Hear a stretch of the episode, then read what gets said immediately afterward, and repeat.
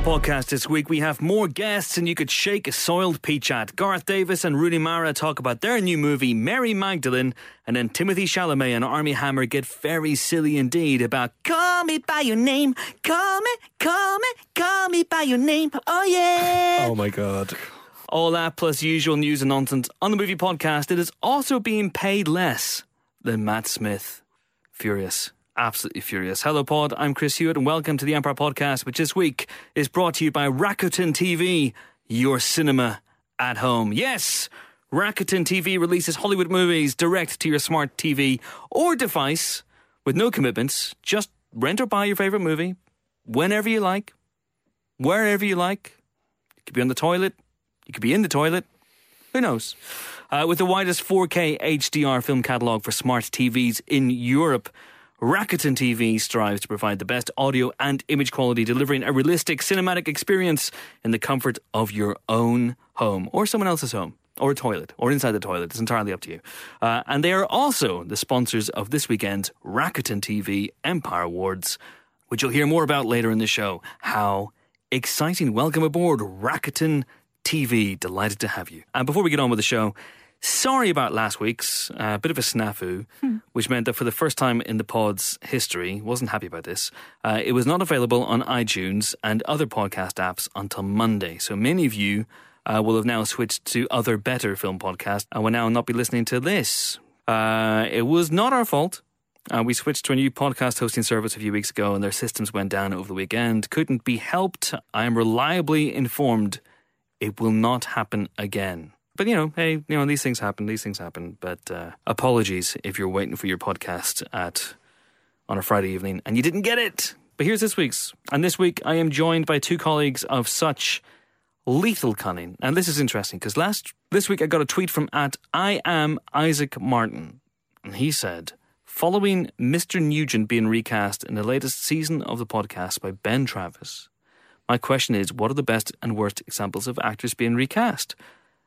I don't know where you got this from, Isaac Martin, but John Nugent has not been replaced by Ben Travis. In fact, they are both here right now. Whoa, two voices at Oh, once. Holy cow! Wow. Which who? Which one is which? That's trying to assign a voice, uh, a name to a voice. John Nugent, speak now. Hello. That's John Nugent. Uh, speak a little bit more so people will know Hello, who you hello, are. this is John talking. This is John talking. All right, is okay. John It- talking. this is helpful for me as well because even though I'm looking at you, Yeah. I sometimes forget. I'm a bit Yeah. hazy in this sort of stuff. Uh, and then the gentleman to my left is. Hang on a second. Ben. Chris, you see me every day. Oh, that's right. Yes, Hello. it's Ben. Nu- Travis. Travis, Travis. Ben Yeah. Travis, Ben Nugent, and John No, no, Travis. no, other way around. They- Like like Sorry. the like the Britpop band. it's Nugent Travis and Ben John, and they're here, and I'm excited to have both of you. so, who, so, sorry, somebody tweeted to say that yeah, Isaac I've Martin. been I have been recast as you. Which I did a lot of preparation for that role. I followed John around for about a week um, without him He's realizing. very easy to follow Um, around. He, uh, he often wears headphones. He doesn't know that you're behind him. He is, although he does cycle a lot, and I don't. So there was a lot of running around London trying to catch up with him on a uh, on a bike, which was difficult. Yeah. Um, but I feel like I really got under the skin of who John is. I've literally got Um, under his skin. I've implanted a tracker on John. Don't like this conversation. Is this like Zachary Quinto meeting Leonard Nimoy in Star Trek? Is this like Yeah, but you're the old one. You're the really I'm- old one, I'm and I'm the fresh guy. aged? Um, and you're the younger, no. more attractive version. It's not because you you are different people. Whereas Yes. Zachary Quinto and Leonard Nimoy were playing the same person. Now I realize that Star Trek and Star Trek Into Darkness are, are difficult films to understand, so I can understand how you might have I had made that no mistake. idea what was going on. Yeah, uh, but this is this is because you are not the same as as right. That is what I what want to say. yeah. I want to say Ben, It's written on your hand, Chris. Yeah. Ben, Ben, Ben. and Jeff are not the same person. So Although you were about to move to where I live, so now I think you are trying That's to right, we are- usurp me. As of this weekend, we both live in the same area of London, so wow, that will make things more confusing. you live in the same area. You're going to move to the same area as Yes. He's copying me. Yes. Ben. Ben. Ben. Yes. You live in the same yeah. area as Ben. Okay. What, what if on Monday we tried to parent trap the office, where we both turn up wearing each other's clothes, assuming each other's roles, and causing havoc and I mayhem? mean, you look nothing alike. I don't know. I think if I just wore some glasses, I think I could. Yeah. I could pull it off. I mean, Ben has his hair flicked to uh, to Oh, the we are left. like mirror images of each other. John has his hair, which is rampant. It is it is Heathcliffian in its in its hairiness. Uh, the sort of very very bohemian chic hairstyle on Nugent here, and your hair is flicked to the right, Yes. so completely different. Ben has glasses. It's like the worst episode of Guess Who ever. ben has glasses. John does not have glasses. Do you wear glasses, John? I don't wear glasses. You don't wear glasses. See, it's fucking 2020 They're vision. totally this different guy's, people. This guy's amazing. He's like an Adonis next to us, us specky nerds. What's Yeah. going- This cycling guy. I don't know. This is but- fitness. with his hair. We're both extremely bland white men. You know, there's, Hmm. there's very these are very minute differences. I've long Yeah. come to terms with that. yeah. Yeah. Uh, and you've got stubble, John, as well. Uh, and Ben, you are as clean shaven as a baby's bottom. It's because I can't grow a thing. It's it's deeply depressing. Yeah. I can't grow a thing either, but I'm, I keep giving it a go? I keep, I'm giving it a good, good old go. I'm trying to fill in the bits that I can't fill in. So anyway, but it's it's a delight to have one or both of you on the podcast. And Thanks, Chris. uh, Thank and uh, take that, Isaac Martin, who thinks that maybe he got you confused with Phil, who left the podcast, Maybe. Tra- betrayed us. He was a traitor to the podcast. Maybe. He's taking a time out, but I can't remember where he's gone to. As long as I'm not one of the worst recastings, I don't mind. No, when we, we I think we've done this question, the Mm. best worst examples of actors being recast. But uh, no, you're not. You're again, you're not recasting him. You, you're, not, you're you're your own person. I am my own person. You're I'll just keep person. repeating that to myself. All right. Uh, so that's not this week's first question because we've done it before, but it was it gave us fertile ground to talk about. Uh, but we will have a question, and this question comes from Graham Wright. Uh, at GNW626, who infuriated me an hour ago by tweeting, Is good acting overrated? Everyone loves Arnold, Bruce, Sly, etc., but all are terrible actors. Strap in. Oscar nominated Sylvester Stallone. Commando star Arnold Schwarzenegger. It should have been Golden Globe winning star yeah. Arnold Schwarzenegger. I'm biased because I grew up with these guys, not in a parental situation. That would have been hilarious. wait, we understood what you meant. but I genuinely think that Bruce Willis is a fantastic actor when he can be bothered. Uh, There are numerous examples over the last few years where he has perhaps not been as motivated to turn in a great performance as he has been in the past. But Die Hard, great performance. Sixth Sense, great performance. Uh, Twelve Monkeys, great performance. I think he should have. Was he not? No, he wasn't Oscar nominated for that. But he should have. He should have been. And you know, God damn it, maybe he should have even won. That's why I'm going to. I'm going to say that. The scene in the car where he listens to Blueberry Hill and he breaks down. That's an amazing scene. He's great. He's capable of true greatness, and he's also capable of phoning it in from a distance. Yes. Uh, and I think he, he needs to be challenged by a great director. It's probably no coincidence that the best Bruce Willis performances of the last few years have been when he's hooked up with a really good director like Rian Johnson. I was going to say for Looper. He yeah, is great in that. or Wes Anderson from Moonrise yeah. Kingdom.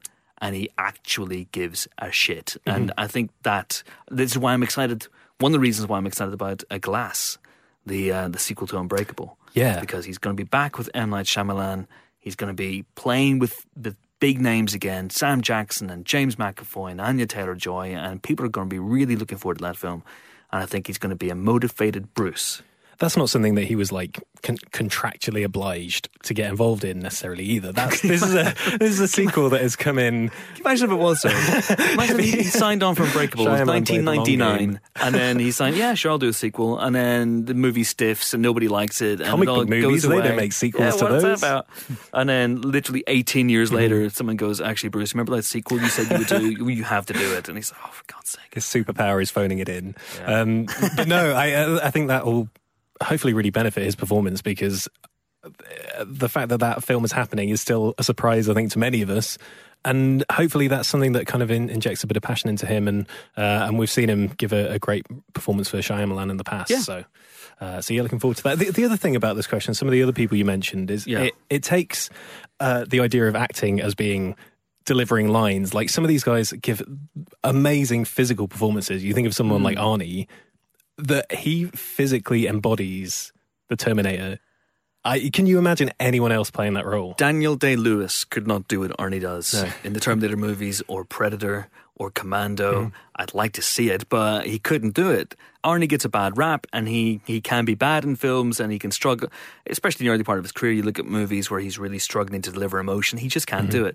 But he's worked on it. He really has worked on it. He's good in the likes of Maggie. He was good in The Last Stand. Some of his post comeback performances have actually been quite good. Uh, and I'd even go to bat for some of the performances he made mm, back in the day. I think I've said in the podcast before, but his performance in Predator once once it becomes him versus a predator, and he doesn't say anything, and he has to communicate everything with his eyes and everything with his body language. That's a genuinely good performance, and that's Sly Stallone. Uh, because one of the dangers with Sly Stallone is that he was typecast by Rocky. That Rocky is a genuinely great performance. It is a million miles away from the Sly Stallone of, in real life, who is uh, articulate, funny, witty, uh, doesn't speak like that, doesn't move like that. That is a genuine performance. And, uh, you know, I've said the podcast before, he should have won Best Supporting Actor for Creed, and it's a great turn. Uh, he was fantastic in Rocky Balboa. And he got typecast by the performance. So if you hear people doing impressions of Stallone, they're not doing impressions of Stallone, they're doing impressions of Rocky Balboa. Mm-hmm. He can act. And again, he's maybe someone who doesn't always turn it on, he doesn't always have the motivation to turn it on. But my God, when he wants to, he can act. Yeah, in Creed, I mean, I had a at least a manly tear going down my cheek. That was Just oh. the sort of tear he would have wanted. yeah, exactly, a really muscly tear.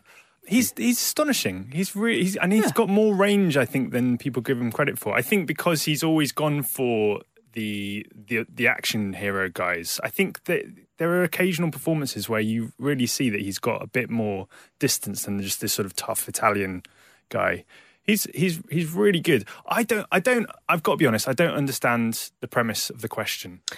I kind of get it. this I do get it. I get it. I, is good acting overrated because Because if it's We- good, then by definition, it's good. Are we Yeah. talking of good acting as in like sort of very worthy, very uh, people who do all the kind of method stuff and No, I think he means that uh, that most people would consider Arnold and Stallone to be, without really thinking about it. I think most people would consider them to be bad actors. I'm taking Bruce Willis out of the equation completely because he's a good actor, trained actor. He, you know, he knows his stuff. And I think you look at, you know, maybe you would lump in some of the the 80s action heroes, your Dolph Lundgrens, your Jean Claude Van Damme, Steven Seagal, people like that, and go, these are not the greatest actors in the world. They don't have the toolkit, they don't have the Daniel Day Lewis range of emotions or accents. Uh, they can't do that sort of stuff. Technically, they're not that great. But we enjoy their films anyway. I think that's what the question is saying. Uh, The question is asking, Sure. do we really care ultimately whether people can act? Um, I would care if you know, we say Daniel Day Lewis can't do what, what what Arnie does, but I wouldn't want to see Phantom Thread with Arnie in it. You know what I mean? I would now. Now you mention it, yeah. The scene where he freaks out on the dress. Can you imagine him just destroying that mannequin? I would like some toast, marmalade, and sausages. Two sausages piled high. Piled high next to a cup of tea. I think my favourite line from Phantom Thread is, uh, "I'm impressed at my own gallantry." I'd like a mushroom omelette. now, give me now the no omelette. Where do we go from there? I know.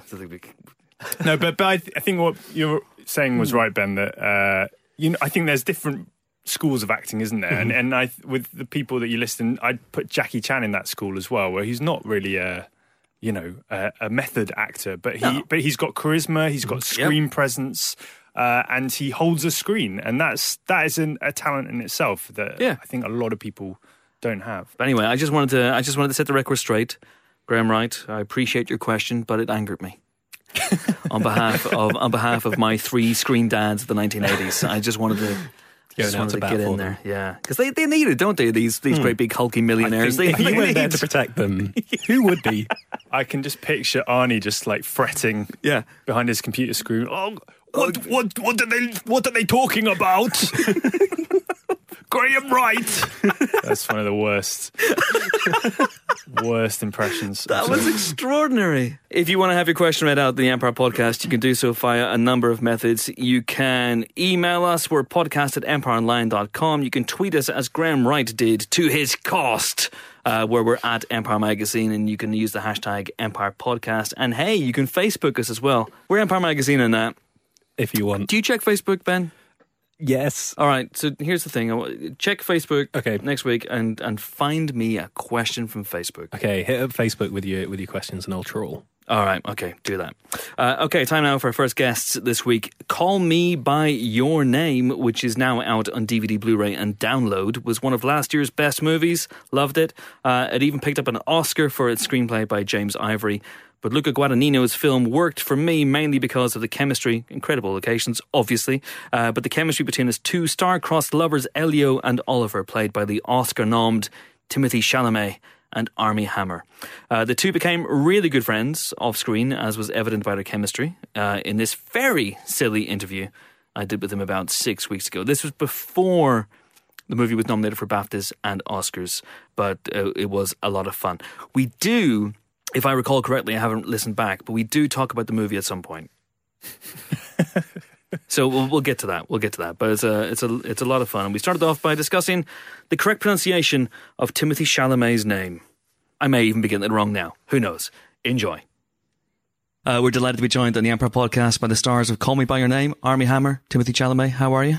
Very Doing well, well. thank you. Thanks for having us. Good, good, good. Uh, Timothy, did I pronounce your surname right? Because You I've, know I've what? I was really very happily surprised there. That was that was a that was a good pronunciation. because I've heard different variations. I've heard, yeah. So it's supposed to be Timothée Chalamet, but that has always seemed like too much of a homework assignment. So I don't want to be, uh, I don't want to burden people with that. So honestly, whatever works. Timothy, Tim, Timmy, Doug, Max, Doug. Alistar. Timmy Chalametes. Ooh, I've never heard that. Yeah. That Yeah. sounds like the whole acting thing works out, and I start a cured meat company. Yeah, yeah, yeah. Or you, or like the gangster. Who's that? Who's that? Oh, that's Timmy Chalametes. yeah, you don't want to mess with. Yeah, you you Timmy, Timmy Two Fingers Chalametes. wh- why two fingers? I don't know. But Don't they always have funny names? Yeah, That's true. He had three meats that went wrong, and he had the fingers cut off each time. That's true in a in a in a dangerous meat cutting operation. yeah, you don't want to uh, meet jelly meats. You don't want to do that. There you go. Uh, yes, Fucking yes. Chalametes over there. You'll have your fingers. guy. S- swing pan too. Uh, and Armie, did I get your name right? Yep. I thought it was Armier. It's Armier Amel. Armier, Amer. Yep. Ouais. Ouais. Mais ouais. But yes, Yeah. yes. So clearly, after a year or so, because you've been touring with this film now for a year, uh, pretty much. Sundance was round about this time last year.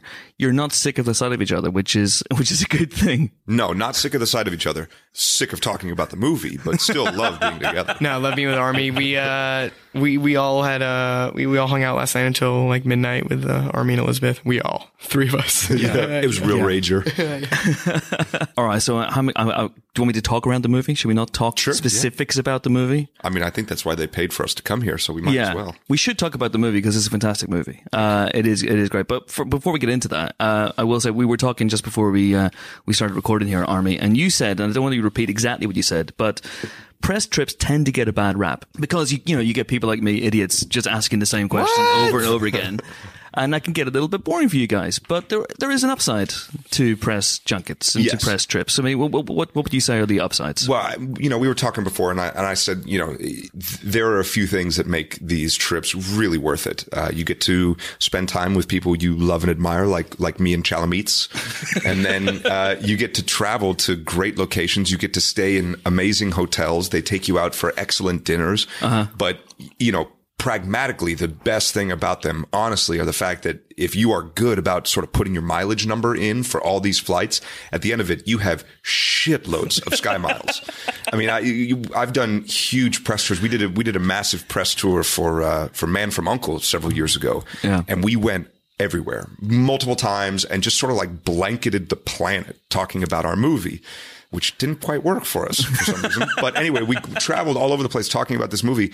And I don't think that I paid for a flight afterwards for two years. I was throwing around upgrades like they were jelly beans. Like it was just, it was excellent. You get an upgrade. Yeah. You get an upgrade. I was just picking get an random upgrade. people from the back of the flight. You, you, you, come on up here. You know, uh, cut Who's to this enormous man yelling at us? cut cut to like you know a year and a half after the press tour where you're out of miles and all of a sudden you're in the back of the plane sitting by the bathroom and you're like, man, I wish I had another press tour. Cue slow emotional music, and, a man, and a man comes from the front of the plane and says, "Many years ago, you upgraded me. and Now I'll return the favor." oh, dude, that that is not that's well done. Yeah. Well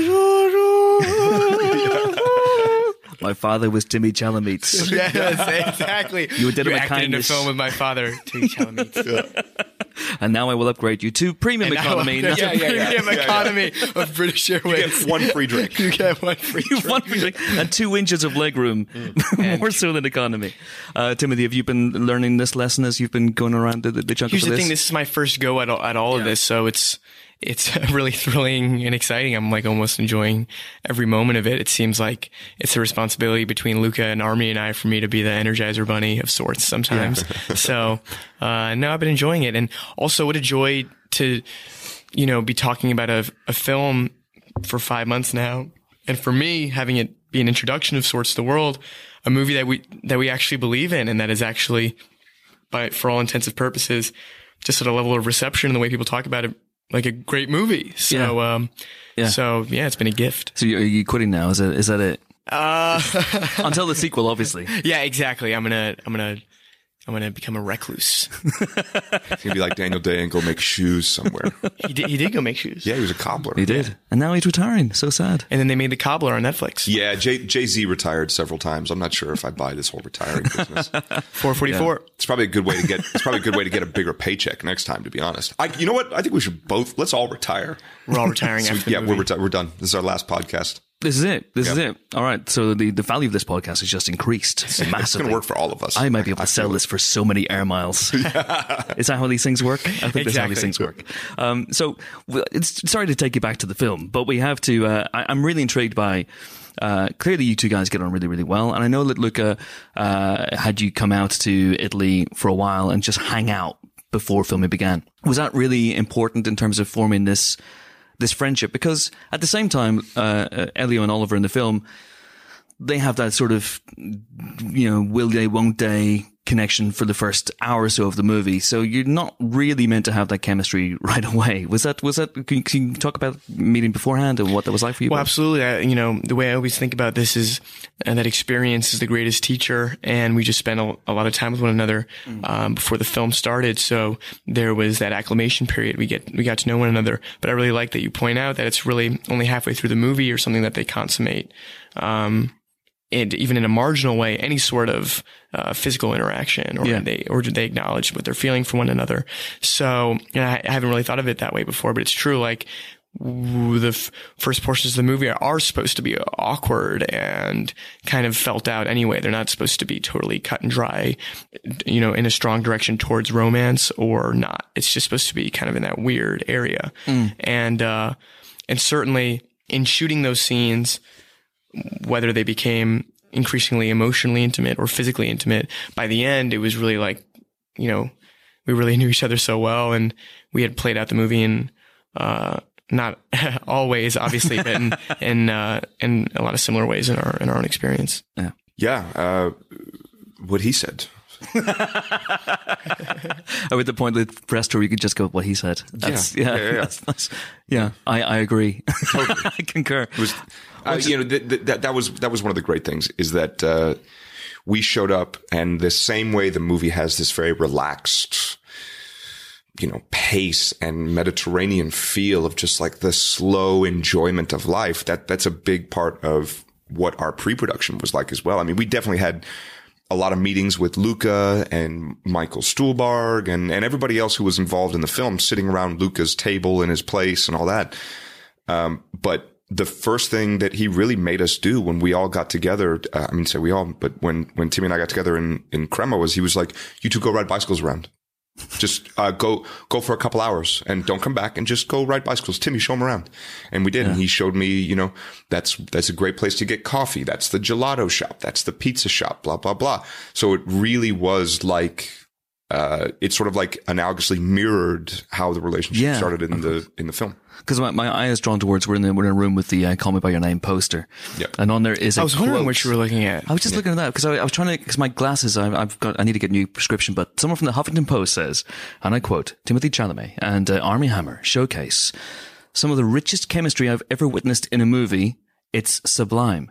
And chemistry is not something that you can necessarily work on. I think you either have it or you don't. Is that do you do you do you find that? Is that something, or am I completely? Two half vials of iodine mixed with Sprite and the alchemy of movie making. dun, dun, dun. So who's Diet Coke and who's Mentos? I mean, that's, yeah, exactly. that chemistry can be worked on, but uh, emotional chemistry maybe not. I don't know. Like it seems honestly, we'll ne- we'll never know. And I, I'm sure if we knew the kind of reception we were going to get for this movie, we would not have been able to make it the same way because, we, or certainly speaking for myself, I would have been shaking through every shot. really? But um, no, I mean it was very much. I mean that that really is a.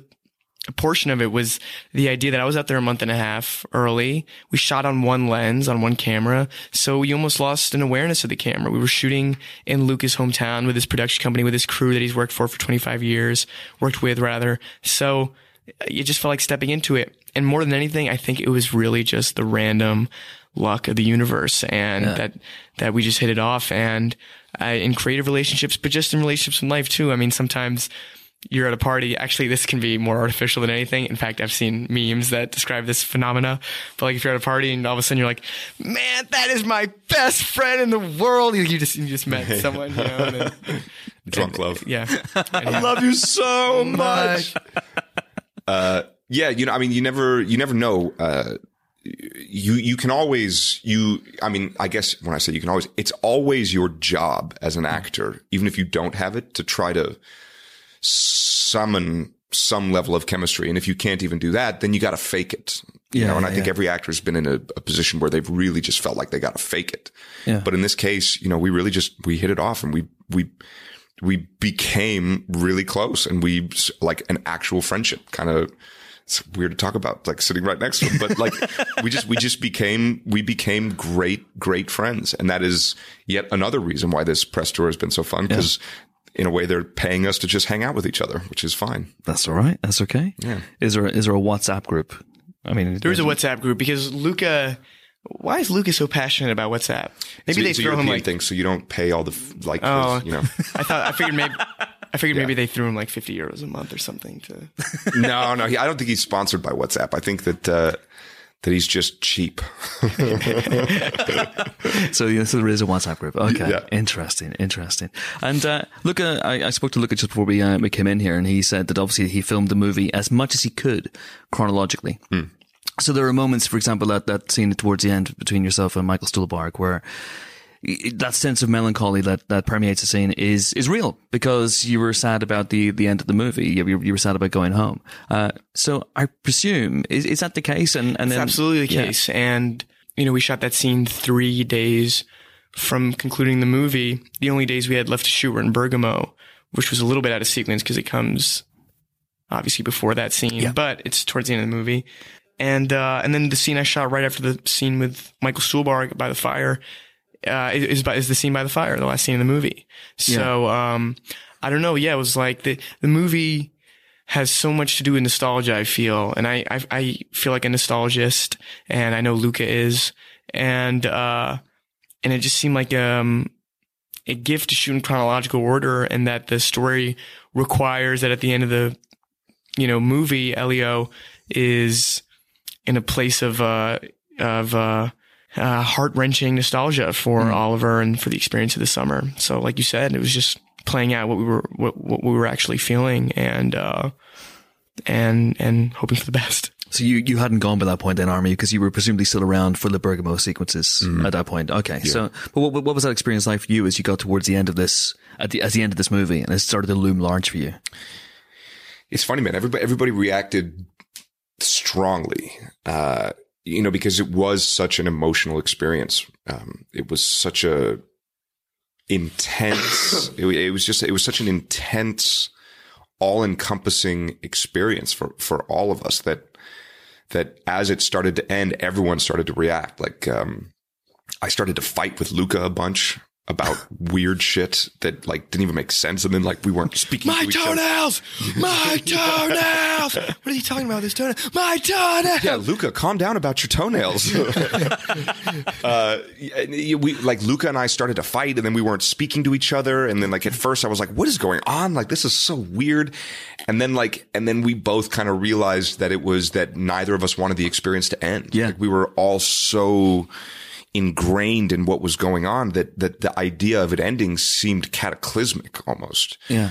And then and then you know like we we like we realized what it was and then like you know got over it and everybody just had really intense emotional journeys. You know, I mean everybody everybody had an emotional process and like their own hero's journey to borrow a term from Joseph Campbell. You know, I mean, it, it was a, it was a, it was an amazing, all encompassing experience. And when it was ending, it was really, I mean, I was sad. I was, I was genuinely sad. And I mean, not just because I had to go back to the real world and leave this sort of Italian idyllic countryside, but because I knew that I was done working on this and Yeah. I, and I felt like I was learning so much about myself and I felt like I was learning so much about myself as an artist through this process that I didn't want it to end, you know? I think the, I think these experiences are really once in a lifetime kinds of things. So Absolutely, I think it's natural that we all wanted to kind of drag it out a little bit. But that must have lent the uh, the, the sequences in, in Bergamo a certain poignancy. Uh, as well for the both for the both of you because you know th- this is it, which absolutely figures into the relationship in in the film. Absolutely, yeah, and and conversely to what, what I guess we're saying, there was a real element, as it's true to the relationship in the story at that point too, of joy and of of wanting to seize a last moment of joy and uh, and and savoring the last seconds the characters had together and that we all had together off, off camera. Uh, so presumably you were physically on set for the phone call scene. Yeah, I I was in a different room, but I was on, I was in the house. When we did Okay. it. Yeah. Wow. Uh, which, which, I, I know from speaking to actors in the past that's hugely helpful having someone actually on the other end of the line Absolutely, at the same yeah. time. Yeah. Yeah, I can't imagine what it would have been to. I don't know if I don't know. If I was just right off camera with Yeah, my right off sides, camera, like, and then what? And, yeah, and yeah. he- well, he's here. He's not even gone yet. Or just No. a key grip. But- just yeah, yeah, reading it. exactly. Yeah, The first well, AD. That's what I was going to say. Is I don't know what the alternative would be. Is either I guess to pre-record the lines, which really seems Yeah, yeah, like yeah. almost impossible to do, or to act opposite of, or you read it with a uh, and, and like an assistant director. There's a great video online of Ed Harris shooting The Rock. Oh my God. And you know a video I'm talking about? Yep. And it's exactly that where poor guy, it's like all exposition in the scene and there really isn't, it's all, and he's just trying to communicate information to the audience, but he has to do it directly to the camera.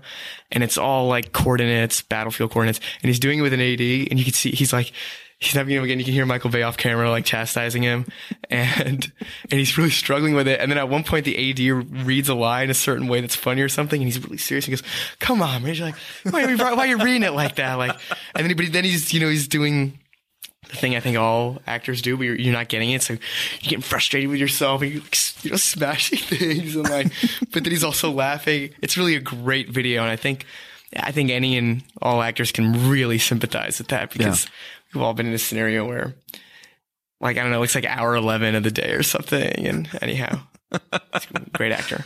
Have you seen also there's a great outtake with Sean Connery? Uh, from, No, I from haven't. The same movie. Uh, I may cut this out because of language, but uh, so earmuffs in a second. But uh, he's trying to work with an elevator door, and it won't close. And so Sean Connery's pressing the button fr- frantically, and then just simply yells, "Close, you cunt!" You got to keep that in there because it's a pretty decent Connery too. oh, thanks, man. Thank Yeah, you. Yeah, yeah. I'm doing mobsters decent. and Sean Connery. That's all I can do. There you go. Uh, a pretty decent Connery. if I had a nickel for every time you said that, Armie, I would be such a rich man. all right. Well, we got to have a Connery off. Can you do Connery? I can't. I can't. Come on, I couldn't everyone even could do try. Connery. I couldn't even try. Listen, he wasn't even my Bond. It was Daniel Craig. I, I you know, I grew up with Daniel Craig. That's my Bond. Okay. All right. And, and a Daniel Craig James Bond impression is this. I just didn't say anything. for the purposes of the podcast, it, it yeah, it doesn't doesn't, really make- entirely work. It doesn't but- work for a podcast, but Yeah. I, I thought it was Can I also good. take a moment because I I do love listening to podcasts, and every time I'm listening to a podcast, I'm like, where are these people? Like, what's going on? What's the environment? Do you ever? submarine. We're in a submarine. Yeah, we are in a nuclear submarine, 200 feet below zero. No, we're, we're in a hotel room. They've removed all of the furniture from the hotel room. We're, Yeah. Timmy and I are in chairs. Chris is on a couch in the, in sort of like the middle of the room. Uh, and we're in the middle of London, and we're now in the middle of a press tour. So that's your Yeah. context. That's your context. Floating yeah. blue ball over there. Do you guys see that, or is that just me? Well, I think you might be having a Yeah, stroke. no, I, I can, I can see. Yeah. You can see that, right? There's two like stuffed stuffed bears in the wall. Okay. God, I'll have what you guys are having. It's true. I love podcasts too, and I'm feeling like I have to seize this moment to say something like you said, Armie, but I have nothing. I have nothing to add to that. What's up, Sam Harris? What's up? Is that is that a famous podcast? Oh yeah, waking up with Sam Harris is excellent. Oh, famous. Sorry, no offense. Sorry, Empire. You're, you're. po- By the way, I listen to your podcast. too. Well done. Uh, Armie, do you do a Sean Connery? And do, or do you do any James Bond impressions? Oh, you know what? I, I actually can't, like, I would need, I, I do like to do a Sean Connery, but like, it's been so long since I've even heard his voice. I would need like, I would need a two second just refresher. did. I just did it, and it was amazing. He became Sean Connery in front of your very eyes. Sean Connery. I think there's a bit of Sean Connery in us all. No, that's not very good. Is it? I got, pretty I'll. I'll have That's to work pretty on it. I'll have to work on it. Yeah, I'll have to work on it. I'll Was work on it next yesterday, or when we got to uh, we were we what was it? You're trying to do a Spanish accent, and And it came out totally But Italian. actually, Armie is exquisitely talented with accents, and there's no hyperbole there. I Okay. have real, like that is a that is a talent in and of itself. I have a good friend in New York too. His name's Cody. Like we went to high school together, and he can just hear someone speak and insta- look, watch Man from. Well, I don't know. If you watch Man from U.N.C.L.E, his accent in that is insane. yeah, it is. It's good. So It's good. good. Yeah. And you said earlier on that uh, that the the press tour hadn't worked for that film, but I'm not so sure that's the case because it seems to be it's it's it's it's it's rising up. that it's you know what's really funny uh, is that film and Lone Ranger are the ones that people come up to me. I mean, I mean, obviously, there's like you know, the social network stuff was was big, and now it's kind of like petered off. Every now and then, someone will be like, "Oh, where's your brother?" And I'm like, "Oh my god, that is an old ass joke." Uh, but Where's your brother? yeah, yeah, exactly. And I'm just like, "You dummy." Just, just I'm going to take that question off my list. Yeah, yeah, yeah, yeah. yeah. Uh, oh, he's sliding a pencil for, for, for context of the podcast, he did actually cross the question off a list. uh, but yeah, Lone, Lone Ranger. Lone Ranger people come up to me and they go, "Man, I don't know why everyone hated that movie. I liked it." And I'm like, "Okay, there's, there's a compliment in there somewhere, I think." It was Quentin Tarantino's favorite movie that year. Yeah, yeah. Was, Was it really? it? Yeah, absolutely. Wow. Oh my gosh, I hope that's true. Uh oh. Yeah. Man, I'm gonna kill my cousin It's Haskell fine. if that's not true. It's Haskell, you son of a bitch. Uh, oh, this has really gone like R rated, this podcast. But but yeah, uh, Man from U.N.C.L.E is another one where people are always like, when are you doing a sequel? When are you doing a sequel? So, So are you? Man are from you? Uncle with two E's. Yeah. yeah, Man from U.N.C.L.E. Uncle Uncle Armie A Hammer and Armie A. Uncle Uh, I do have to ask about sequels, in fact, uh, and I was going to ask about the sequel to this because Luca's talked about it, and has he talked to you about it? I Do think you- the only question they have left is if because I think they have pretty much mapped it out if they, if they want to maybe do it in space or if they want to do it underwater. Right, yeah. So we gotta figure Yeah. that out. Yeah. well, uh, yeah. O- Oliver goes on to become the president of the United States, and Elio, weirdly enough, even though he's not even Russian, becomes a KGB assassin. Right. And that, yeah, it's it's very funny. But then, but then there's the space invasion. There's space invasion. Yeah. That's um that's uh p- p- prequel. I, you've you've just pitched my film of 2022. I think is, this is yeah. this is going to be absolutely like huge. 2022. That's very specific. well, I think you got to give it some time. number. And yeah, and in all, like in all seriousness, there's I, I would love. I mean, that's all up to Luca. It's his vision. It's his. It'd be his story. And I totally agree. I don't think it'd be anytime soon. I think it would be Yeah. uh, at least a couple of years away. And uh, I have to ask: Would the Peach come back? Is, would, is the Peach making big demands? His own trailer, Funny, like uh, twenty million dollars. Oliver and Elio floating in Yeah, space. the peach actually had a baby, so now there's like a bunch of apricot, half human, half peaches running around. Oh my gosh, that is so strange to think about. That is so weird. Yeah. You know how the internet works. Oh yeah. So this is going to be the story. This is going to be on some website. Yep. Very very soon. Bunch of humans.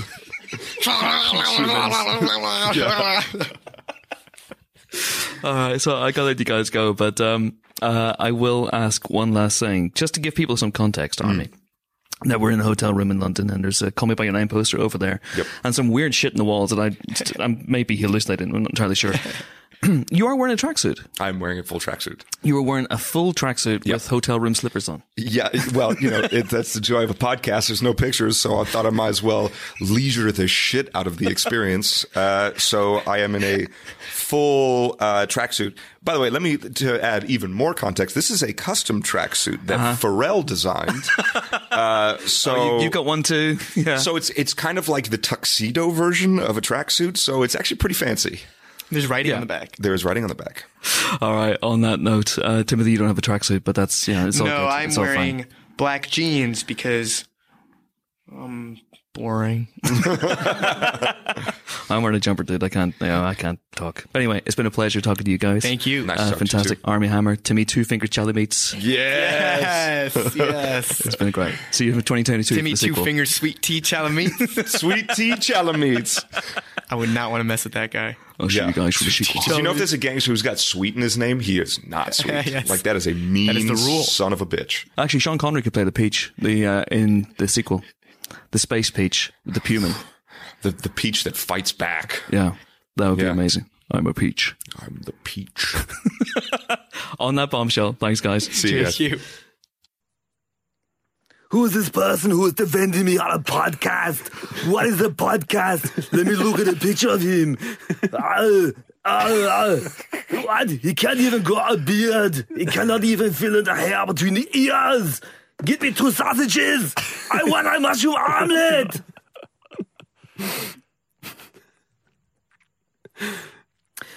That was Armie Hammer and Timmy Chalamet. now it's time for this week's. So weird that Arnie would come in here and do that. So weird. You got him such last minute. I, I- honestly, he just he was in town. Armie and Arnie Yeah, on the same podcast. that'd be amazing, wouldn't it? You summoned him with the Arnie hammer. I did. I did. Uh, right, should we talk about some movie news? What's, Yes. What's, what's, what's been happening? Okay, I've got something. I've got something big. Something very big. Ooh, Um, Steady. steady. blimey. Steady. We're not getting that blue just yet. Uh, li- I don't think either of you will know this because it's only just happened. Jeff Bridges. No. go Uh, I was just trying to guess what, what it was. uh, no, this is somewhat more exciting. There will be an Infinity War trailer tomorrow. Oh, Jesus my God. Chris is off. Oh my god! Marvel have just tweeted trailer tomorrow as we record. We're recording on Thursday, so when you're listening now, you've probably already seen it. Oh my word! So jealous of all you future people who have seen the trailer. So Should we take over for a little bit?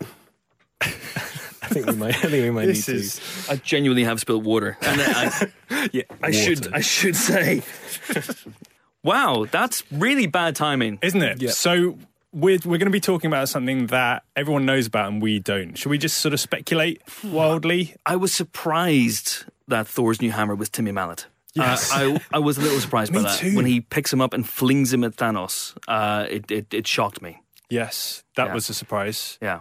Uh, I wasn't expecting Howard the Duck to play such a big role. No, no. I imagine he might. you never know. Or that the um, Soul Stone would be hidden in that giant sandwich that Guillermo del Toro was carrying at the Oscars. Mm-hmm. Who knew? Uh, that's good news. That's that's good to know. Uh, because there actually has been some news that we can talk about. That's pretty cool. I'm now looking at my schedule over the next couple of days because we kind of made a rod for our own backs by doing a trailer breakdown for the last one, a trailer breakdown podcast for the last one. And I'm not sure we have the time to do it this time around, which some people will be okay with. That's mm-hmm. fine, you know, because, you mm. know, Marvel, Marvel this, Marvel that. But I do wonder if we should. Also, where's Helen? Where's Helen? Where is she? Is she in Iceland? She's still there. Uh, I'm going to text her about something. I'm going to text her and see if she's around and see if we can do this. And in the meantime, you talk about something else. I'm going to take this opportunity uh, as the resident Harry Potter person to talk about the Fantastic Beasts trailer that dropped this week. That John, it's good. We are sitting in a room that says magic everywhere, and it is magical. And the trailer, I think, looks very good. Uh, I say this as as uh, somebody who uh, actually really liked Fantastic Beasts, the first one. There, this was a surprisingly like full trailer uh, for the film. Uh, so there were some big things that we got to see. Uh, especially, it opens up with a shot that that touched my heart. Getting to see Hogwarts again. Only only the second movie into the prequels, but just seeing that castle that absolutely did it for me. that Haven't you seen Hogwarts in like eight other films though? I mean, you could just get your Blu-rays out. and I will. I really will. This was, this was from a different angle. It was from a different It angle. was from a slightly higher angle. The sun was at a different position in the sky, so uh, Okay. I could see. it, it was it was a, an easy shot to hook people in, but it definitely got me. Um, and then once we go into the castle, we get to see Jude Law's young Dumbledore, and I I mm-hmm. was excited by that casting first time around. I think I think he was a really good shout for it, and we got to hear him speak for the first time, and kind of appropriately, really. He he does have a bit of a sort of young Gambon sort of voice about him. So we saw quite a lot of um, different locations for this. So the first one was set in New York. This one uh, is going to have a bit of New York, but also quite a lot of stuff uh, in London. So we saw some shots of London and uh, Paris as well. And one of the things we see is a uh, sort of big Parisian circus um, that I believe Credence, who is Ezra Miller's character, uh, is kind of going to run away with this French circus where he meets another uh, not an obscurial like him, but some other kind of like powerful young magical lady. Right. Okay. Um, it seems like he can control his powers now. So is is he going to be a bad guy this time around? Because the last the, the, the last movie know. he was he was misunderstood and being manipulated, wasn't Yeah. he, by by Grindelwald, that rotter? yes, Yeah. so it kind of remains to be seen this time whether he will have made some kind of conscious choice of what side he's on. A big part of it, the thing in in the last film was that he he couldn't control himself from the kind of abuse that he was that he was suffering. He couldn't control his powers. He didn't know how powerful he was, uh, and it was a sort of Hulk thing that he would kind of it would take over him, and he would wake up and there'd be mass destruction that he didn't even know he'd caused. Um, so it's interesting to see that maybe a part of his journey in this will be learning to control that, and part of that may be picking a side. You mentioned obviously Grindelwald, who's in the title of the film. Purely from a design perspective, the one shot that we actually see of Grindelwald in this trailer was a massive improvement from his first appearance at the end of Fantastic Beasts. Sorry, minor spoiler alert. Uh, they have changed up his look in the shot that we see. It reminds me a lot of the shot of um, the sort of mug shot of Sirius Black in Prisoner of Azkaban. He looks really dishevelled. His hair is down in long, scraggly curtains. He looks like he's been on the run. He was captured at the end of the last He film, was wasn't captured at the end of the last. he? Yeah. So presumably he's presumably he's in, he's in custody. Uh, John, where do you stand on Newt Scamander and his band of merry beasts or whatever they're called? It's rubbish. That's my take. I'm That's my hot I take. mean, I'm largely with you on that. I thought the first film was not good. Uh, I would say that this trailer in its entirety is better than the first film.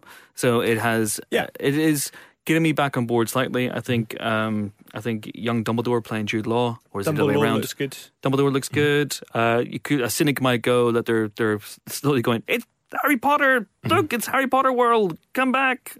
It does seem like Newt will hopefully have a bit more of an active role this time. He was quite a passive character last time that things were just happening around him and he was trying to just fix them as they happened. Uh, so the last thing we see in the trailer is him and his brother, who is a new character, uh, seemingly casting some big sort of protective spell. So it seems like hopefully he might have a more action packed role and take, uh, get involved in some sort of wizard combat and duels and that Well, kind of thing. let's hope so. Uh, let's keep our fingers crossed and our eyes in the skies for more Fantastic Beasts: The Crimes of Grindelwald. So, some more casting news and some more uh, directorial news to come as well. Uh, we talked about it a little bit in last week's show that Danny Boyle has now confirmed that he will direct Bond 25.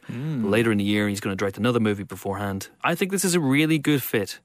I, I'm much more excited about Danny Boyle directing this movie uh, than I am about any of the names I've seen bandied around before. And this is no disrespect to the likes of Jan Martel.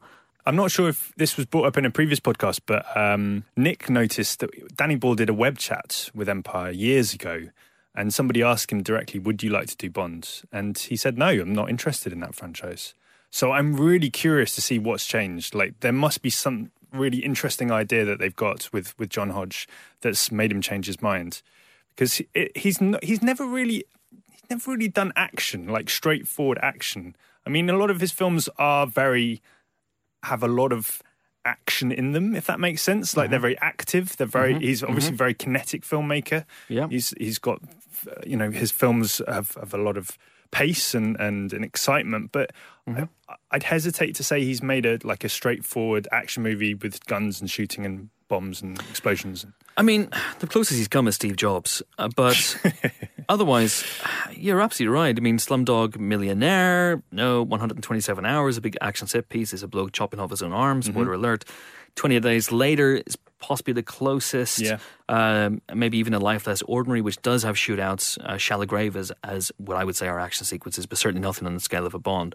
But he is a fantastic director, Danny Boyle.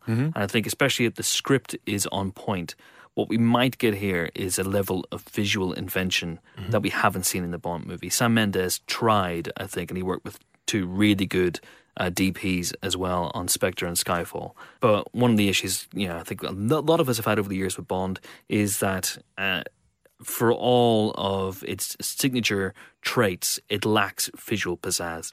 I don't know how many great shots you can talk about from a James Bond film, and I'd imagine that Danny Boyle would change all that. It strikes me um, when you look at Daniel Craig's set of Bond films that I think part of what really interests him as a character, or as an actor, sorry, in this franchise is, is the opportunity to reinvent it. Because you look and Casino Royale was a reinvention of James Bond.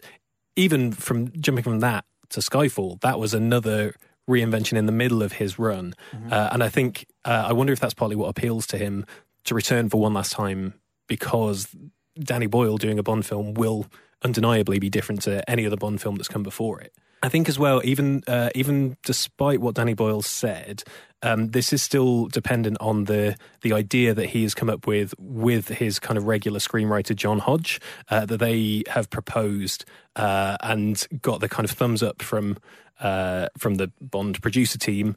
It will leave us with more uh, Danny Boyle impressions from Chris, though. So, Oh my God. you know, it's it's a bit of a mixed bag. Maybe we shall see. Didn't rise to the bait. Didn't rise.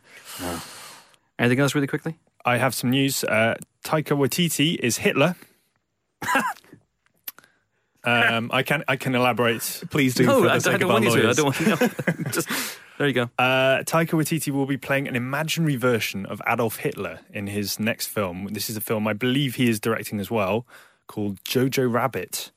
Um, and this will be his next film. There's been a lot of speculation over what he would direct next. I think he was talking about doing a, an a animated film about Bubbles, the uh, the Michael Jackson monkey.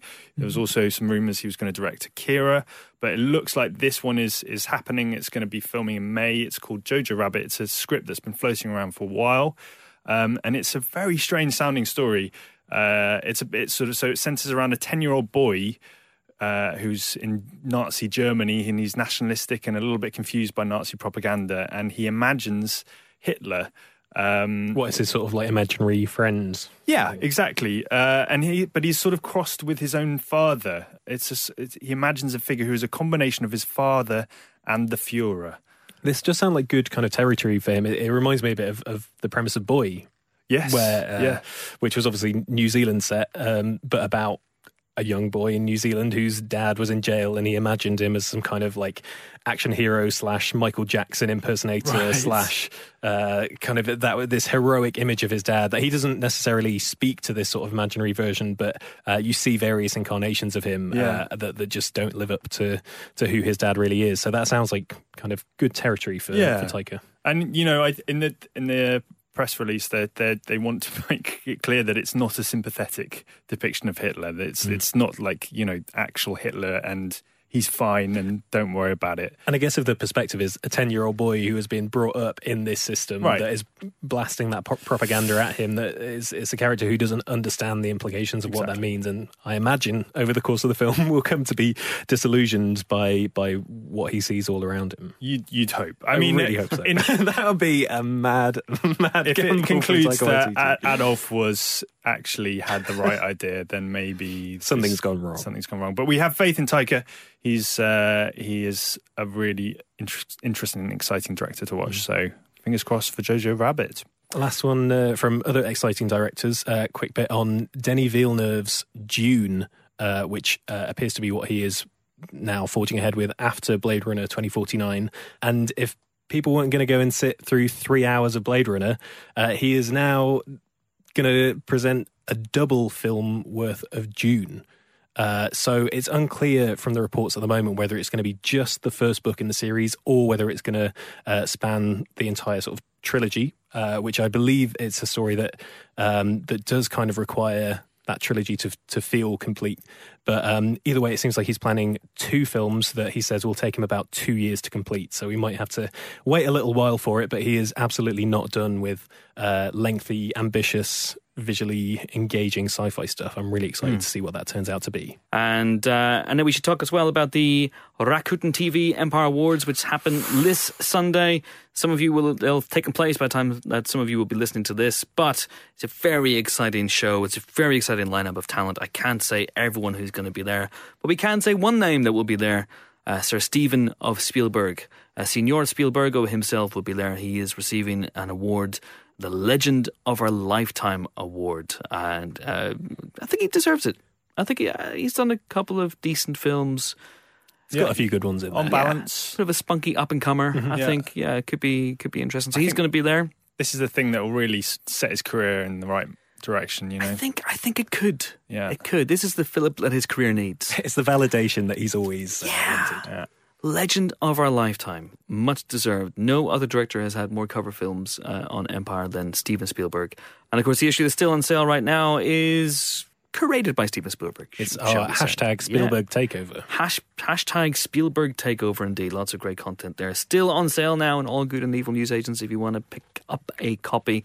But I'm very excited about that. I'm co-hosted it again with uh, our editor in chief Terri White.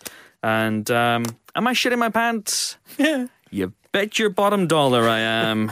but it'll all be a lot of fun. And uh, Benjamin, you can tell people about the incredible coverage they can expect on empireonline.com. Yeah, if you want to uh, follow online, uh, we're going to be live blogging it. We're going to be um, we're going to have loads of pictures from the red carpet. We're going to be live tweeting it as well. So if you go to www.empireonline Yes, full stop com That's the one. on Sunday, we'll be uh, starting the live blog. I'm going to pull a random time out of the air and say maybe about five six o'clock. Yeah. We'll we'll tweet closer to the All right. time. Good. You can be live. You can be live tweeting the. Uh, I am the- live blogging. We've got uh, uh, another colleague doing live tweets. Okay. Uh, yeah, so follow along. okay. Can you um can you actually include some of my jokes this year? Because um, last year's coverage ignored the opening in the intro completely, and you know I, it's fine. I get it, but I work hard in that script. Fuckers. It will be wall to wall jokes. Good. I need to put some in. Then. Uh, right. Uh, time now for our second guests on this week's podcast before we get into the reviews. Rooney Mara and Garth Davis, for It Is They, have teamed up before on the big screen to, to tear jerking effect in Lion. And now they're back, back, back with Mary Magdalene, which is about Jesus, played by Joaquin Phoenix, but as seen from the perspective of Mary Magdalene, played by Rooney Mara. Uh, and our own Ben here went along to talk to Garth Davis and Rooney Mara. And this was recorded, well, let's be completely honest here, this was recorded due to, again, another snafu on Ben's iPhone, right? Hey, if it's good enough for Was it iPhone? Soderbergh, then hopefully Precisely. I really hope it's good enough for the Empire podcast, and I apologize. So if there's a slight uh, discrepancy with the sound quality, or you know, then it's it's totally fine. It's fine. It's to it's t- fi- it's fine. We're good. We're good. Okay, We're here you good. go. Enjoy. Okay. Enjoy Garth Oh Davis God. and Rooney Mara. okay, enjoy. Yeah, uh, we're delighted to be joined on the Empire podcast uh, by the director of Mary Magdalene, Garth Davis, and its star Rooney Mara. How are you guys doing? Good. How are you doing? Yeah, good, thank you. Yeah, fantastic, thank you. Um, so, I guess to start the interview off, for some of our uh, listeners who may not know, who was Mary Magdalene? How's she been kind of traditionally viewed through history, and what sort of portrayal did you want to give uh, in this film? Garth, you did this really well yesterday. So I'm Did I? well, I mean, a really uh, good little yeah. yeah, I mean, I think we've, I think, um, you know, everybody kind of understands. Well, popular culture sees Mary as a prostitute, and um, when when we read the script, um, you know, there's this amazing revelation that she wasn't. She was actually a spiritual leader in her own right, um, and uh, you know, I was completely shocked that her story hadn't been told. So, you know, this film um, basically, I think, for the first time in, in a long time, two thousand years, um, actually, uh, you know, tells her story. You guys worked together on Lion a couple of years ago. Um, how long after Lion uh, did you come across Mary Magdalene? Did you immediately think of, of Rooney for the part? Um, and uh, when did you first hear about the part in the script? Um, I think it was pretty soon after Lion, like very soon, maybe only a several months, maybe, right? Yeah, I I was literally um, still finishing Lion, and then my produce, the producers of Lion, Iain and Emile, they said we've got another film for you. Check it out. And I read, I read it, and it was just so spectacular. And I did send a little wish into into the air to work with Rooney because I just think she's a spectacular actress, and uh, all my prayers came true.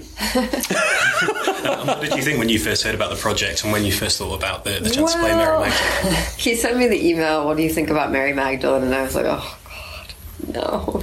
Because I knew I really wanted to work with him, and I knew that we were going to work together again. Just had a feeling about it.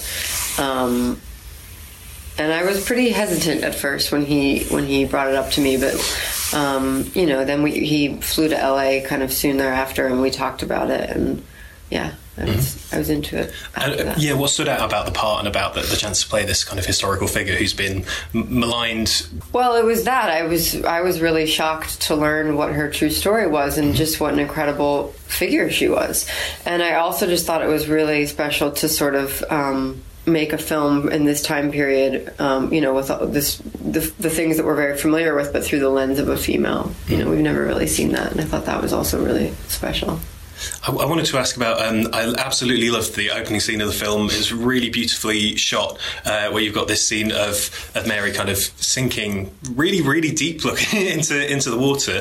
Um, can you tell me a little bit about filming that and about um, that as the way into the film for the audience? Yeah, I mean, for me, it was a way of visualizing Mary's spiritual question, you know, or the place that she goes to when she's trying to understand her spiritual calling. So it's a visual interpretation of that. Um, and what I love about the imagery is that it you kind of understand it as being underwater, but it could also be like it, goes beyond time and space. That imagery, and um, it, it, it has a feeling like we're she's kind of moving through different dimensions. So uh, yeah, it's it's a metaphorical um, visualization. And what was that like to shoot for you? well um, they actually shot that before i even got there So it's not it it's was not really it was like Ooh, a professional wow. underwater Okay. Oh, yeah, fantastic. no, we we, uh, we, sh- we shot we shot that in Nice with um, her name is Jules, and she's um, I think she at one point was one of the world champion free divers. Um, so she just had she has this amazing ability just to go to the depths without any oxygen, and um, so yeah, I was, it was just so graceful and amazing to watch these people do that, and coincidentally, she looked just like Rooney. Yeah, and we, we do see you get into the water in some of the fishing scenes as I did well. get into the um, yeah, did you did you learn to fish? Did you learn to use the we nets? and did stuff? actually yeah um, i mean a little bit no not really I, i'm i'm vegan so i don't fish but Mm-hmm. um, i did learn a lot about the netting and, and about how they would do it and it was really interesting Mm-hmm. I was hoping we wouldn't catch a fish while they're practicing. Excuse me. yeah, throw it straight back in. Um, so y- you mentioned before that one of the interesting things about the project is that it gives um, a, a female voice to a very traditionally like male um, heavy story. Um, was it important for you guys to, to kind of get those differing voices because you get Mary Magdalene, but also uh, Mary, Jesus' mother, plays a role, and you've got the the women uh, that Jesus preaches to along the way. I mean, I mean, I think I think it's a very unique perspective on this story, and and I, I think one of the things that is exciting about the film is that we really humanise the characters, we really see them as people, and um, and you know we really f- feel the emotionality of the dilemmas that they're all facing, and and trying to embrace this. Uh, you know this situation where they know that Jesus is going to leave them, um, you know, and, and how they all grapple with that, and um, so I think it's a it's a very deeply human, intimate story.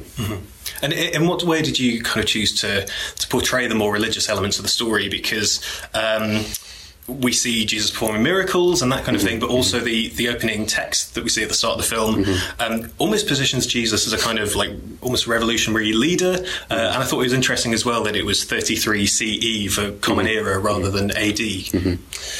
Well, I mean, I think um, I think because i in our version of the story, we we were definitely acknowledging that Jesus spent time with John the Baptist, and I think John the Baptist was like, uh, you know, um, a, very very authentic prophet for for for the, for the for the Jews, and so when Jesus came through, I think that that had a very very profound effect on the people. So he he was the real deal, and I think. Um, uh, I think you really get that feeling in, in the film that he had this weight and had this kind of hope, and especially the miracles. I think, um, you know, also fueled, uh, you know, their passion for him.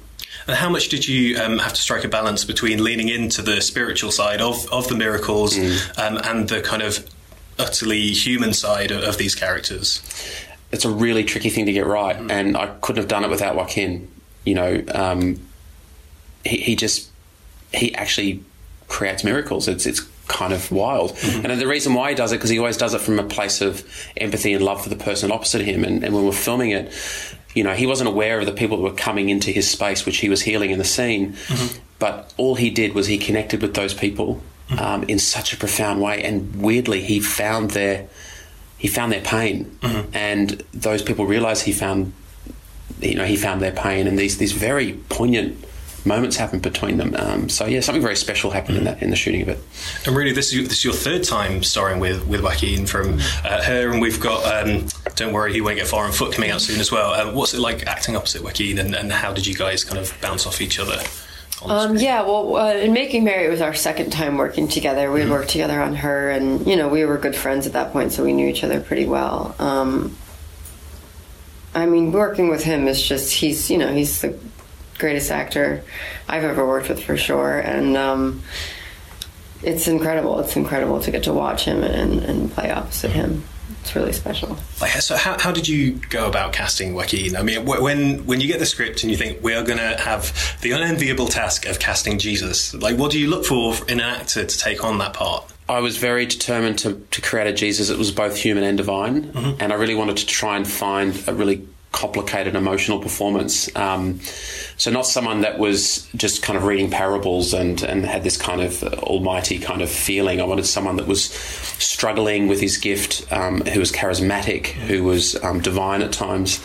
Um, got angry, so I wanted all of that diversity in the emotions, um, and of course, Joaquin just came to my mind because he he's just got this he's like a portal you know he just has he's like an emotional portal he's very special um, so i just thought he would bring something so real to the role um, and then once he was in my mind i, I couldn't shake it there was no one else Did he kind of stay in that mode on set, or was there a really clear difference between kind of him being in the role on camera and, and how he was on the on the set and the crew? Yeah, I mean, you can't stay. You can't stay in this. It's like, you know, people are smoking and on their iPhones, and there's these ridiculous warming blankets on everyone. You know, there's there's only so much you can stay in it in 2017.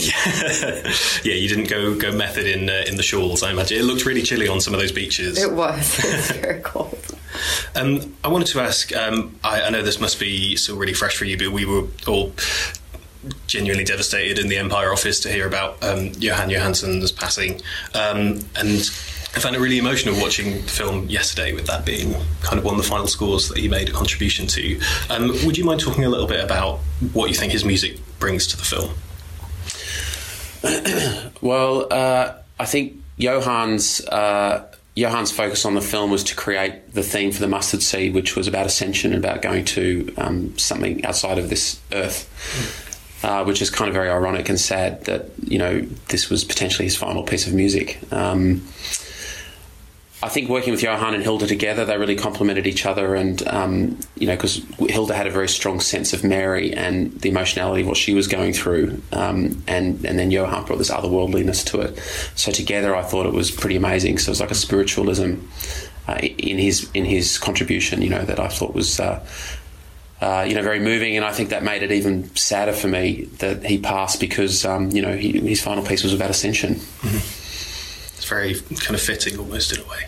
So, Yeah, yeah. I mean, we were at the Air Studios, um, and uh, I had this painting, a picture that I was using as inspiration for everybody, which was two people standing looking to the light, and these angels kind of multiplying, condensing towards the light. So we were trying to create this experience of going into light, you know, an energetic experience. And we had these beautiful vocalists that Johann had managed to get from Denmark, and they were um, kind of uh, doing like a a cappella kind of experimental piece to kind of recreate that picture. And as they're just going up and expressing themselves, um, you know, I got quite moved. I had a little tear, and I looked over, and he had a tear, and we're both looking at each other. And and um, you know, he was very committed emotionally. It was so I just can't get that out of my head right now. Yeah. Um, really, I, I wanted to ask you on a slightly uh, tangential note.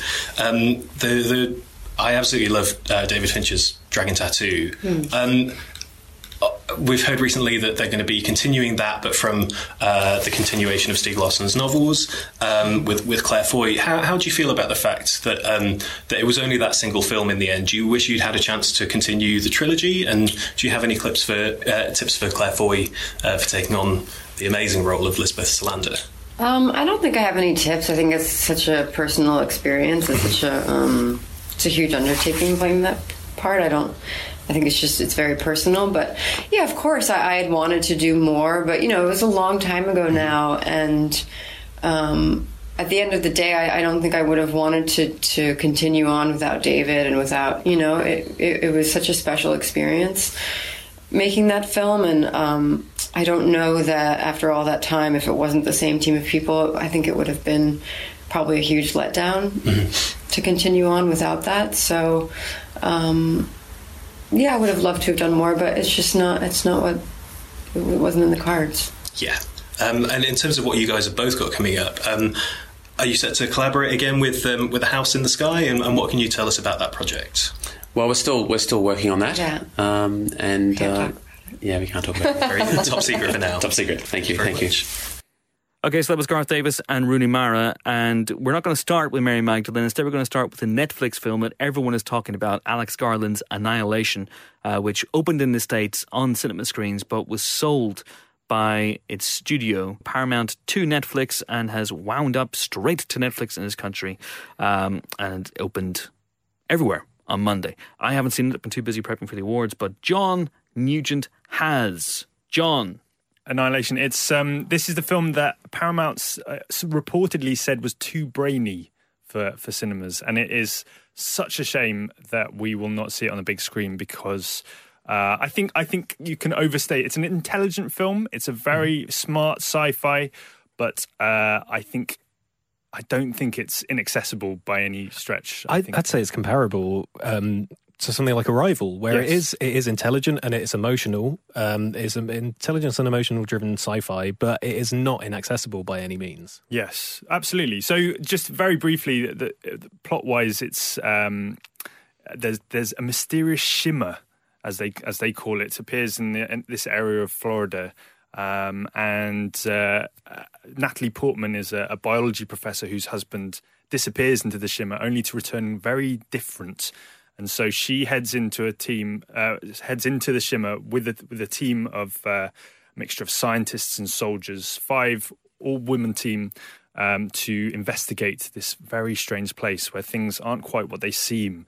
Things are getting sort of refracted. People, people's DNA is changing, Mutating and- mutating. Yeah. It's really, really, it's really curious. Um, and it, it, it, it, it's a first of all, it's a very beautiful film. The CGI is gorgeous.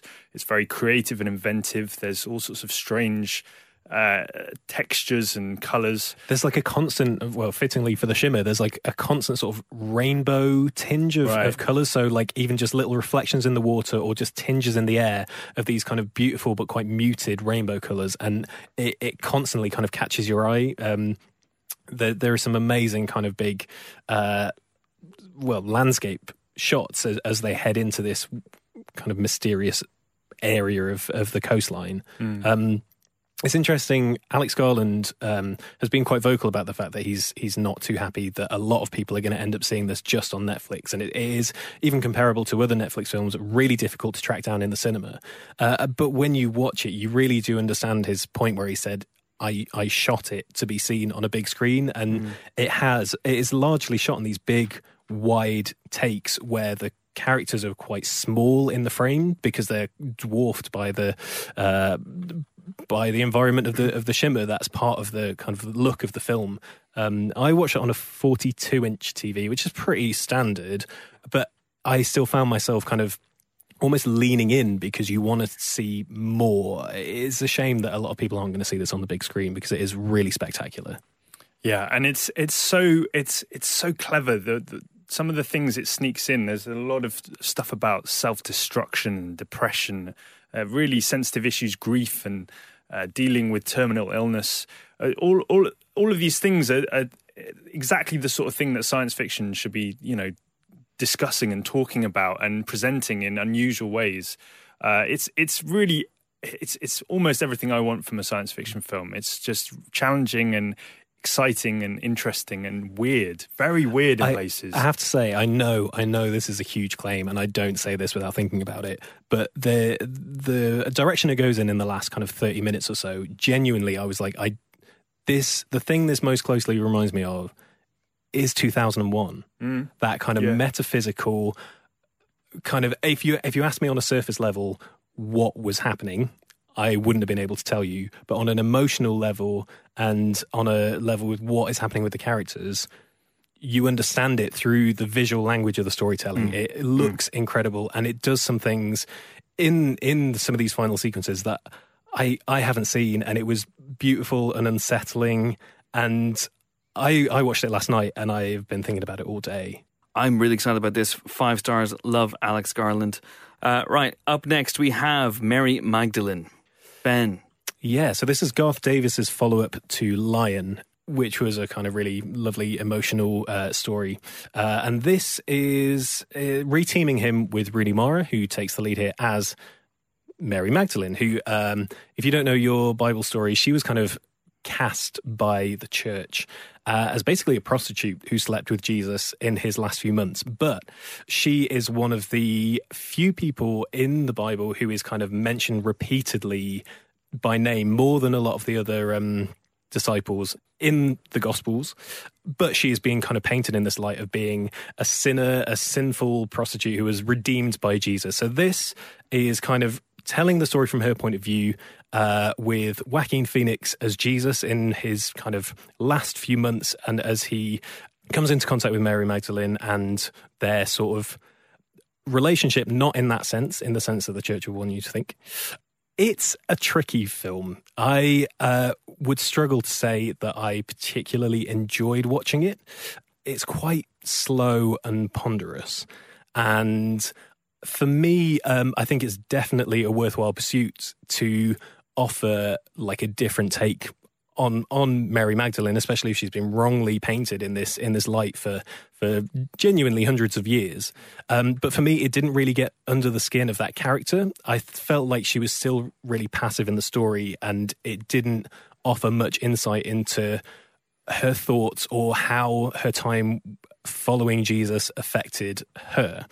And I think it stood out quite a bit that uh, you see quite a strong arc of Jesus and Judas in the in the run up to the betrayal. This uh, it shows it in the trailer, so uh, this goes right up to the crucifixion of Jesus because Yeah. Mary Magdalene was the I think the first person who saw Jesus after he rose from the dead, and then um, she was the one who kind of relayed it to the other disciples. They're like, "Hey, you might Yeah. want to know this."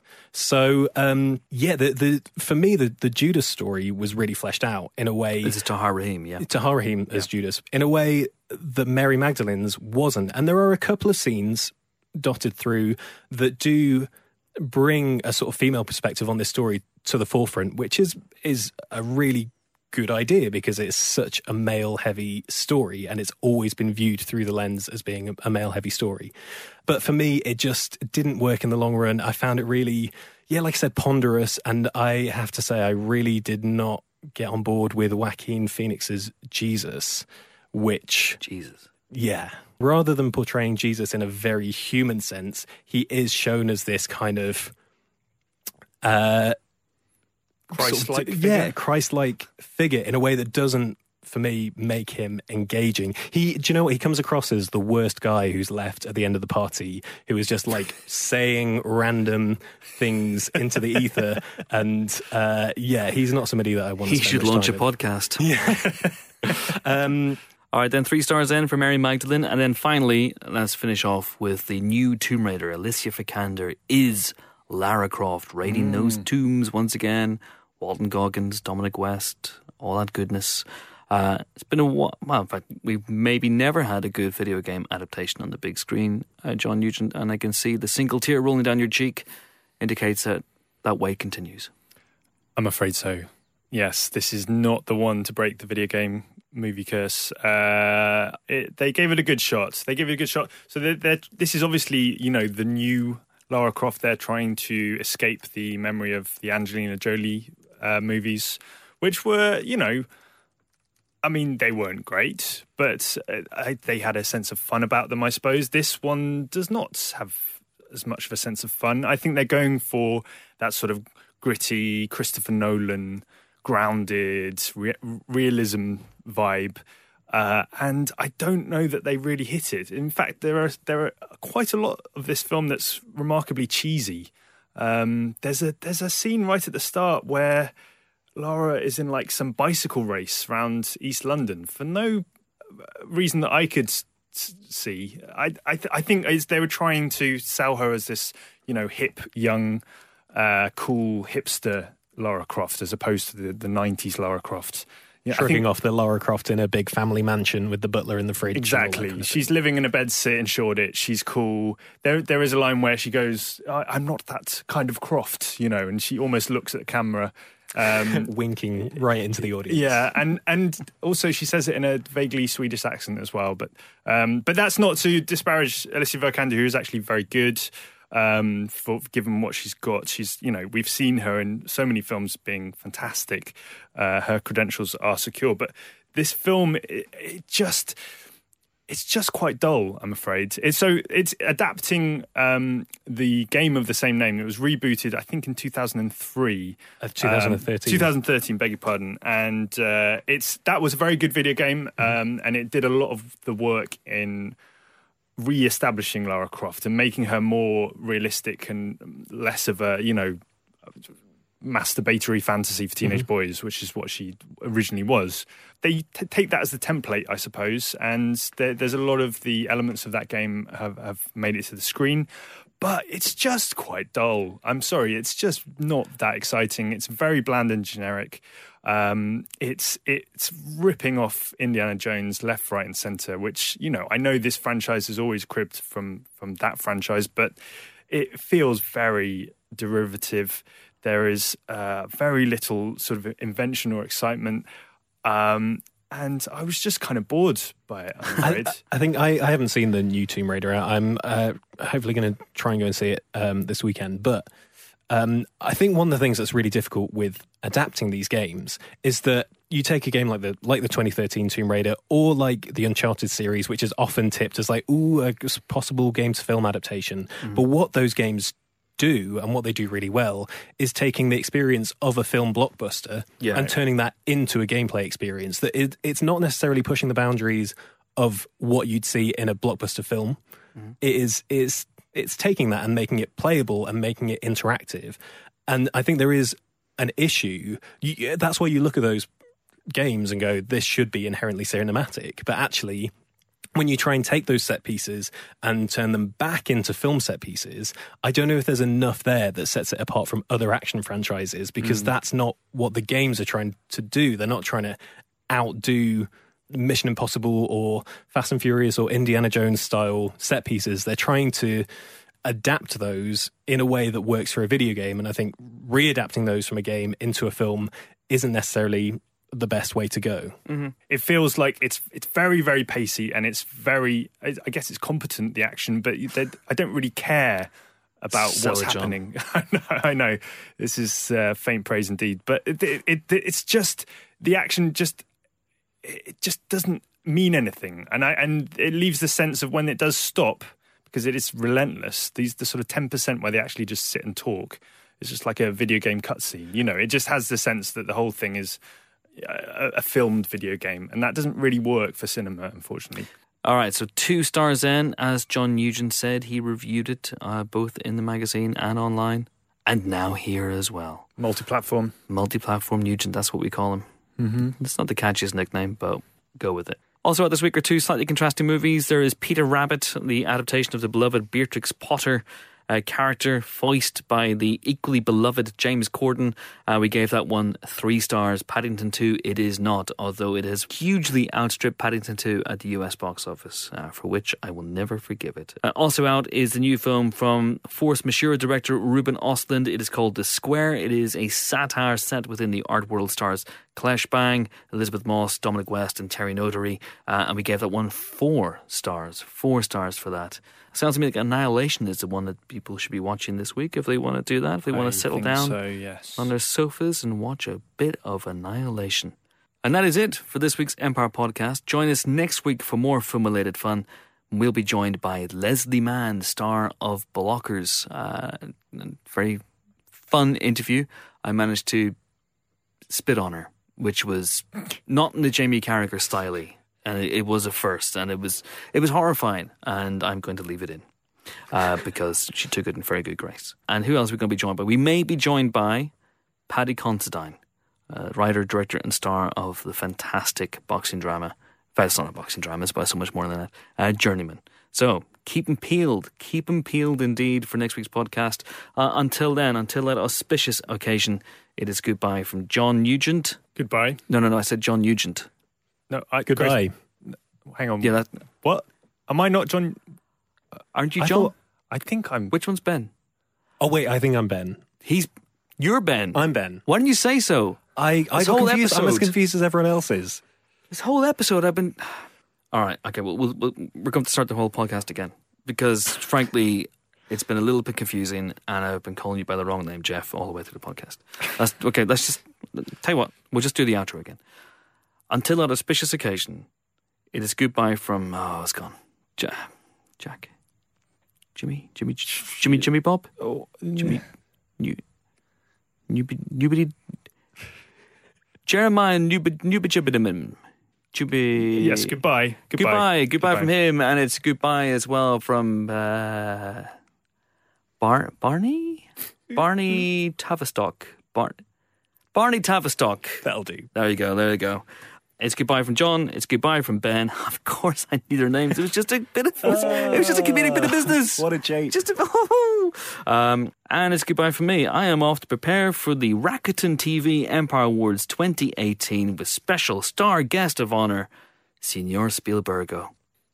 Gulp. Oh, Jesus. Thanks for listening. See you next time. Bye.